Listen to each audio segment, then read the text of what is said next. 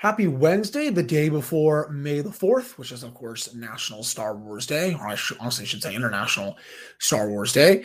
Um, another jam packed episode for you all today. Continuing our season reviews, we get to the bottom six. We have to start with a player who I think was their best player in the bottom six of the season, even though he only played half a season. We're going to touch on that right after this drop. We'll also get into um, what the what the new GM should do right when he takes a job. You know, what's the first and maybe second or third order of business that he needs to take care of, he or she, of course, um, whenever that person takes a job. And we'll, of course, end it with some playoff talk. That's all coming up right after this drop. Your Locked On Penguins, your daily podcast on the Pittsburgh Penguins, part of the Locked On Podcast Network. Your team every day.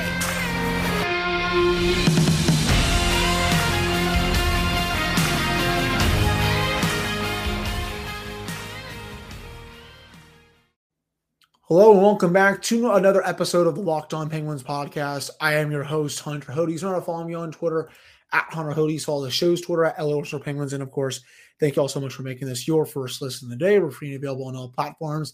Today's episode is brought to you by Gametime. You can download the Gametime app, create an account, and use code Locked On NHL for $20 off your first purchase. So let's jump right into it. We so we've already finished the top six. It's crazy how fast this is going. And, and just you know, putting this out there, we're not going to be doing obviously Brock McGinn or uh, Teddy Blueger or Kasperi Kapanen because they're not here anymore. So you know, I know they were here to start the season, but we're not going to be really doing them because um, they're, they're not Penguins right now. So we're only really doing players that are still on the roster um, as of right now. And you know, we're going to jump into it. We're already in the bottom six. The best bottom six player this year to me, Drew O'Connor. Um, played 46 games, finally came up for good from Wilkes-Barre, and he was great. Five goals, 11 points in the 46 games. Um, of course, the defensive percentage of 52.3%. You know, this was easily his best NHL season by far. Um, just all of his goals, you know, for all five at even strength. Um, underlying wise, when he was on the ice, again, the Penguins had 52%, 52.3% of the shot attempts. Um, goal 15 goals for, 18 goals against. So a little man there. Expected goals 53.5% of the expected goal share when he was on the ice for the Penguins. Scoring chances 50.7%, 51.2% of high danger chances, and then high danger goals for 11 for, 8 against. That rounds up to about 58%.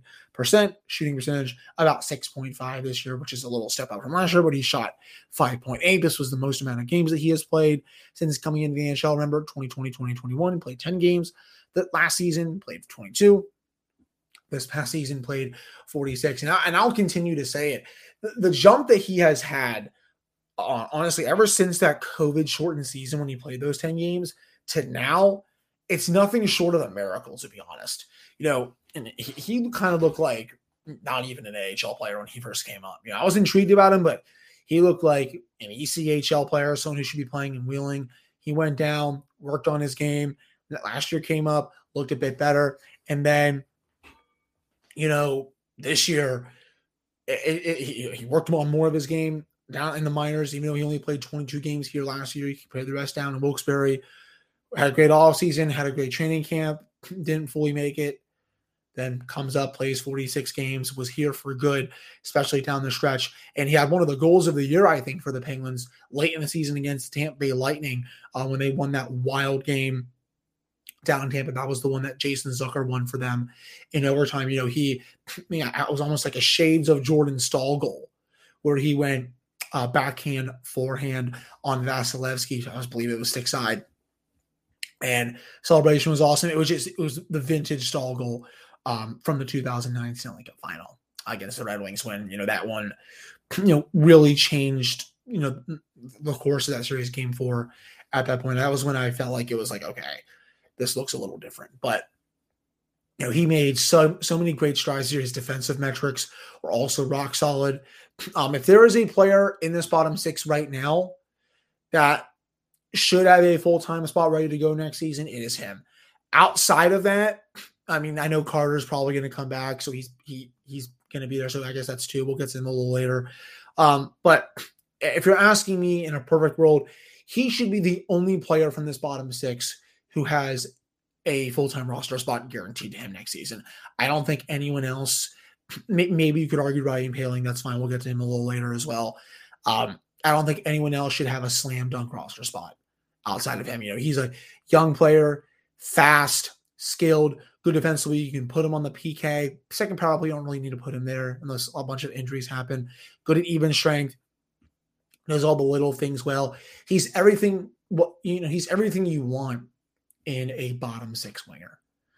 Um, you know, he just he's, he's just that plug and play guy. You know, he can you know crack forecheck hard, crash the net, win puck battles along the boards. You know, third, fourth line, it doesn't matter where you put him. I I just really enjoyed his game this season, and you know, if you can honestly get a bottom six uh, of a couple, you know, if a couple Drew O'Connors in there, similar type players, maybe you see O'Connor score a bit more. I know five goals in 46 games is nothing to write home about, but you know, still five goals in, you know, if you subtract five games from there, and that's 41, you know, you it rounds up to about nine to 10 goals for O'Connor, which, you know, I, I would take from him. If he, if he can have double digit goals for this team next season, um, I would be happy. Yeah, if we want to get there. Yeah, in terms of expectations next season, you know, so he had 11 points in 46 games this season. You know, for a full season, that's around what 20, 22. If you want to maybe bump that up to 25, you know, if he if he can have like 10 to 12, 13 goals next season in a full year with, you know, 10 to 15 assists, maybe have 25, 30 points. You know, that's what I'm looking for right now. When it comes to O'Connor, doesn't matter which line you put him on, third or fourth. Um, but you know, if the Penguins need to get younger, um, especially forward wise, outside of the top six, you know, he is an easy player. Um, you know, to, to bring back in the fold, um, and and just guarantee my roster spot because you know I don't think he's going to learn anything by playing any more games of Wilkes-Barre. You know, he, he showed that he belongs with the major club, and you know, I just I, I don't see him you know going down at all. And you know, he is um an RFA right now, so 750k. Nylander, they just signed him to 775k. I don't think he's going to be asking for too much on this contract. You can probably get him for less than a million. 11 points. I mean, that come on, people. You know, I don't think you're going to get him for 775, but I think you could probably get him for what 900, 950k. That that should be, I think, a pretty easy negotiation, if you ask me honestly, honestly, would not be surprised if Mike Sullivan and the interim guys get him done next. You know, they got they just got Alex Nylander done. You know, maybe they you know get O'Connor done. So, um, just you know, so that new GM doesn't have to deal with the RFAs because honestly, um, we don't know they don't really have too many RFAs right now. When you look at it, they just got Alex Nylander done. They have Ryan Poehling who makes 750k and Drew O'Connor makes 750k, and that's it that, those are the only RFAs this team has going into the offseason. Honestly, Yins, you could probably ask them interim guys and Mike Sullivan to work out deals with both those players. They're not going to be asking for that much money. And we'll get to Ryan Poehling a little bit later, but in terms of Drew O'Connor, you know, they maybe will sign him to like a two-year deal, 1.8 million total it would be something around my guess, and I think it'll be very well deserved. Yes, one way deal doesn't really mean much, but you know, I don't think he's going to be going back to Wilkes-Barre anyway. He's earned the right to be here full time. I really liked his game this season, and I'm really excited to see where it goes next year. I'm I'm I'm higher on him than some others are, and I think you all have probably noticed that throughout my episodes during the season, and then now the season review. So, you know, in my opinion, in terms of a bottom six, I'll give him like a solid B plus B around that range. You know, room for improvement, but steady as she goes. Very solid player like the season that he had. Good metrics, just an all around good player. So that wraps up this segment as we touched on Drew O'Connor season review. Coming up in the second segment, we are going to, to discuss um, what the first order of business should be for the GM. And no, it's not making a trade. I can say that. You know, that's going to come a little bit later. But before we do get to that, we do have to discuss Gametime. Buying tickets to your favorite events should not be stressful. Gametime is the fastest and easiest way to buy tickets for all the sports, music, comedy, and theater near you. With killer deals on last minute tickets and their best price guarantee, you can stop stressing over the tickets and start getting hyped for the fun that you will have. It is the place for last minute ticket deals. Forget planning months in advance. Gametime has deals on tickets right up to the day of the event. You can get also get exclusive flash deals on tickets for football, basketball, baseball, concerts, comedy, theater, and so much more. The Gametime guarantee means you'll always get the best price. If you find tickets in the same section and row for less, Gametime will credit you 110% of the difference. Download the Gametime app right now, create an account, and use code Locked in NHL for $20 off your first purchase and terms apply. Again, create an account and redeem code Locked in NHL for $20 off. Download Gametime today. Last minute tickets, lowest price guaranteed. All right, I'm back in this episode of the Locked On Penguins podcast. I am your host, Hunter Hodes. Remember, follow me on Twitter, Hunter Hodes. Follow the show's Twitter at Eleanor Penguins. And of course, thank you all so much for making this your first listen of the day. We're free and available on all platforms. So, getting into this sec- this segment here, something I thought of the day, and I figured, no, let's just talk about it on the show. So, when the new GM is hired, and I don't know who that's going to be, um, I was watching the Carolina New Jersey game earlier, and what Carolina did to the Devils there was nothing short of spectacular. They really limited the Devils' uh, scoring chances against. The Devils really didn't have any high danger chances. Um, and Carolina will suffocate you. No, it doesn't matter who's in their lineup. No Svechnikov, no Teravainen, no Pacioretty. Uh, they took they blew the Devils out and they're up one nothing in the series. You know, maybe I underestimated Carolina a little bit going into the series because I, I did pick the Devils in seven games via my Twitter, but no, I was really impressed with how Carolina played. And again, Eric Tulsky is sitting right there. He his hands are all over that roster. They have a lot of cheap depth players contributing on a nightly basis. You know, it's not just Sebastian Aho and Marty Necas and Brent Burns. Pesce score. Um, Jordan Staal is still playing his butt off. He's been there forever though, but you know, Stefan Noesen's playing well. Derek Stepan, Jesper Fast, players like that who, you know, they, they, they get the system, they know their role, and they execute it to a T. So I'll keep saying it.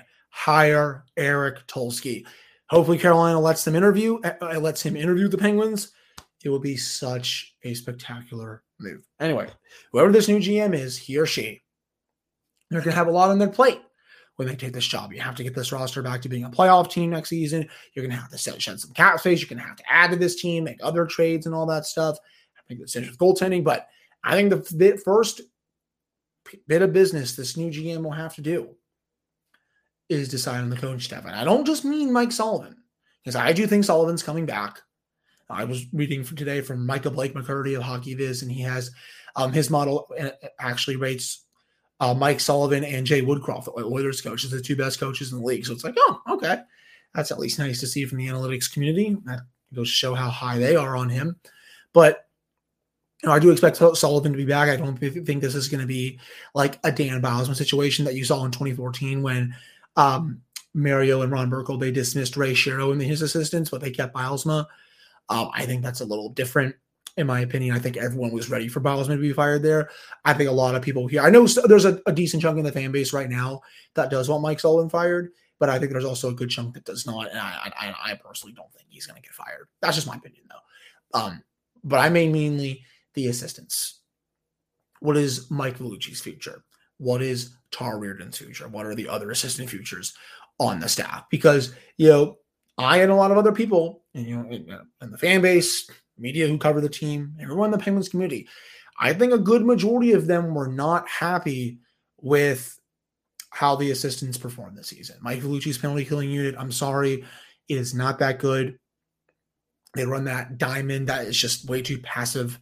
Um, in my opinion, it's not aggressive enough as you as you see like some of the other better penalty kills in the league, like um, Boston's, for example. Carolina's is very good. New Jersey's is pretty decent. Um, the Penguins need to run a penalty kill similar to that, you know, where they are all over the puck carriers and they're not letting easy access to the zone. You know, be, you know, it's just it's night and day when I watch the Penguins power play when they fail to gain the zone all the time, and versus when I watch the, their penalty kill and they let easy entries go in. Again, it's it's literally just night and day. It's it's crazy to me, to be honest. So, you know, that's something I really want to see improved going into next season. And I don't know if Vellucci is going to be the one to do that. That's why I do think that Vellucci, you know, he could be shown the door if the GM um, is not like what he or she think sees in that. And then Todd you know, I I do know that the organization thinks very highly of him. Um, his work with the defenseman is usually very good, but I also know that his power play this season, I, I know I've looked at the numbers. It's you know outside the top ten, about league average It did not feel like it was league average. You know, Mike Sullivan talked about expected goals and how they ranked top 10 in terms of that man advantage. I am sorry, you know, that may be true. And I and I'm a, as number, I'm a big numbers guy, but a lot of other times it looked like total poop. They need to find a fix for the zone entries for that unit, the overpassing, you know, everything involved, the perimeter play, that stupid drop pass, all of it, you know, and especially that slingshot play that they have in the zone. It's it's really just flat out annoying. So, you know, that's that's I think the main order of business that this new GM will have is looking at the coaching staff, especially the assistants, and seeing if there are going to be some changes made there. The second order of business for me um, is honestly, you know, probably getting to work, uh, you know, on getting his assistant, his, his or her assistants in here. I apologize. I keep correcting myself for uh, just me. I'm being an idiot. Um, but you know, it's just getting the assistants in. You know, who is going to accompany this person over, building out a front office, obviously very important. You don't, please, for the love of God, I don't want, you know, the nepotism in his front office. I don't need to see Ron Hextall hiring his kid to run scouting or Chris Pryor hiring his son to help run scouting. Please, for the love of God, stop hiring your kids. Bring people in who are actually qualified for these positions. They're going to be building out their analytics department. I'm really curious to see how that goes. But building out a strong front office that is cohesive, that gets along, that understands what the main mission is for this team, that is also very important to me. Honestly, you could say this as a 1A, 1B with, you know, getting the assistant man, uh, management right and figuring out what to do with the coaching staff. The third order of business to me, now we'll start to get into other stuff, is Jason Zucker's contract. You look at CapFriendly, and you know, there's there's some free agents out there. You know, obviously, you know, Tristan Jarry, 3.5 million. Kulikov is gone. Brian Dumoulin's gonna walk. Josh Archibald, I doubt is coming back. Danton Heinen and Nick Munoz, see ya. The two UFAs that mean the most are Tristan Jarry and Jason Zucker. No one else really means um, that much to me. And, you know, Zucker is the one that I would look at first because you know the goaltending can wait a little bit. You know, you don't have to deal with that, you know, right as you come in. Zucker, I think, is you know a little more important right now because I expect the tire to be made well before free agency starts. So you'll have time to negotiate. You know, with Tristan Jarry if you choose a short-term deal or trade for a goalie, offer sheet one, whatever. My third order business is, you know, starting contract discussions with Jason Zucker and seeing if you can come to agreement with with him. If that fails and you see him go to market, um, I think then you will have you will see them maybe start negotiations with Jarry on a short term deal or look to look to trading for a goalie, something like that. But I think Zucker right now is a higher priority um, than Jarry. And I honestly don't really think it's that close. That, may, that may seem like a hot take to some of you all, but to me, um, in terms of how Zucker played this season, and I know the team needs a, a starting goaltender for next season. It, they're not going to go anywhere without one. But you know, in terms of you know the free agent market not being super good in terms of replacements, you you'll probably have to trade for one for Zucker. Um, I, I would start negotiations um, right then and there. Um, so you know, those are my main things that I would do right away in terms of you know the GM. Um, we'll get to what I would do, you know, a little later on, maybe this week or next week, in terms of like putting stuff on the back burner. But in terms of right when the person is hired, those are the first few things that I would really be, you know, getting started on outside of obviously getting to know everyone in the organization um, and all that stuff, you know, introductory meetings and all that. But that does it for this segment of the Locked On Penguins podcast. Coming up in our final segment, of course, it's the little playoff recap here. Going to continue talking about these games. Four series left. I have a lot of fun doing it. I love watching these games. That's all coming up uh, to end this episode. Stick around after this commercial break. All right, I'm back here in this episode of the Locked On Penguins podcast. I am your host, Hunter Hodes. To follow me on Twitter, Hunter Hodes. Follow the show's Twitter, LRS Penguins. Of course, thank you so much for making this your first listen of the day. We're free and available on all platforms. So um, tonight kicked off day two of round two of the Stanley Cup playoffs, and Vegas is right now up 3 2. That's going to be changed by the time that you listen to this episode or watch it. That's been a really fun game to watch. Um, I want seven games of that. Um, I already touched on Carolina, New Jersey.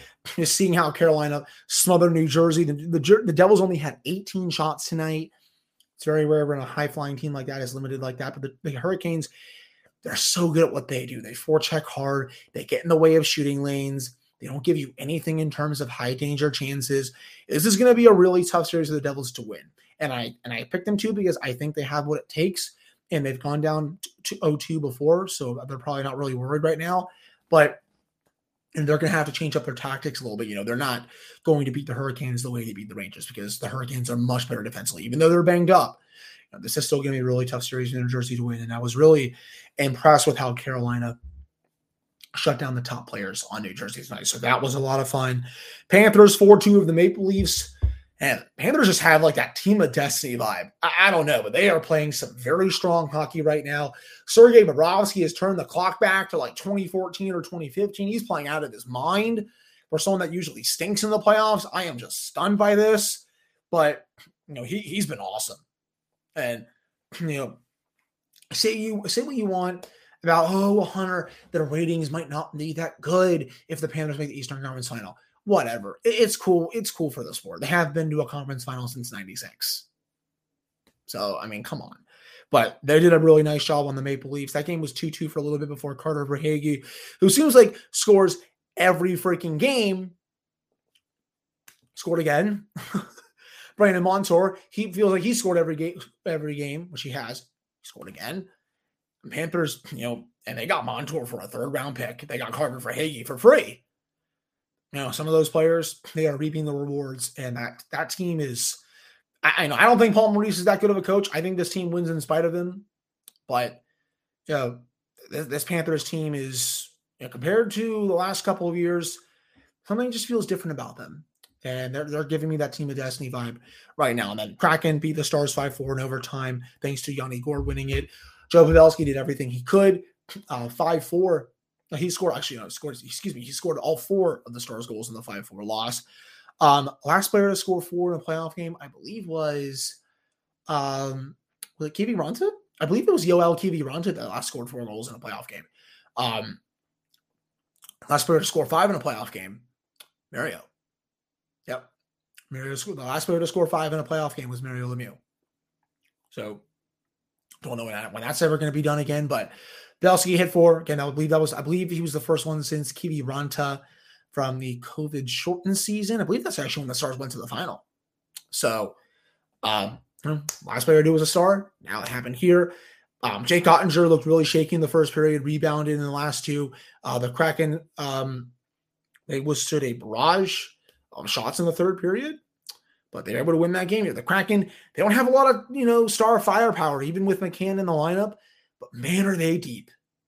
They can run four lines at anyone. That, that, that's, that's what their lineup is, Jens.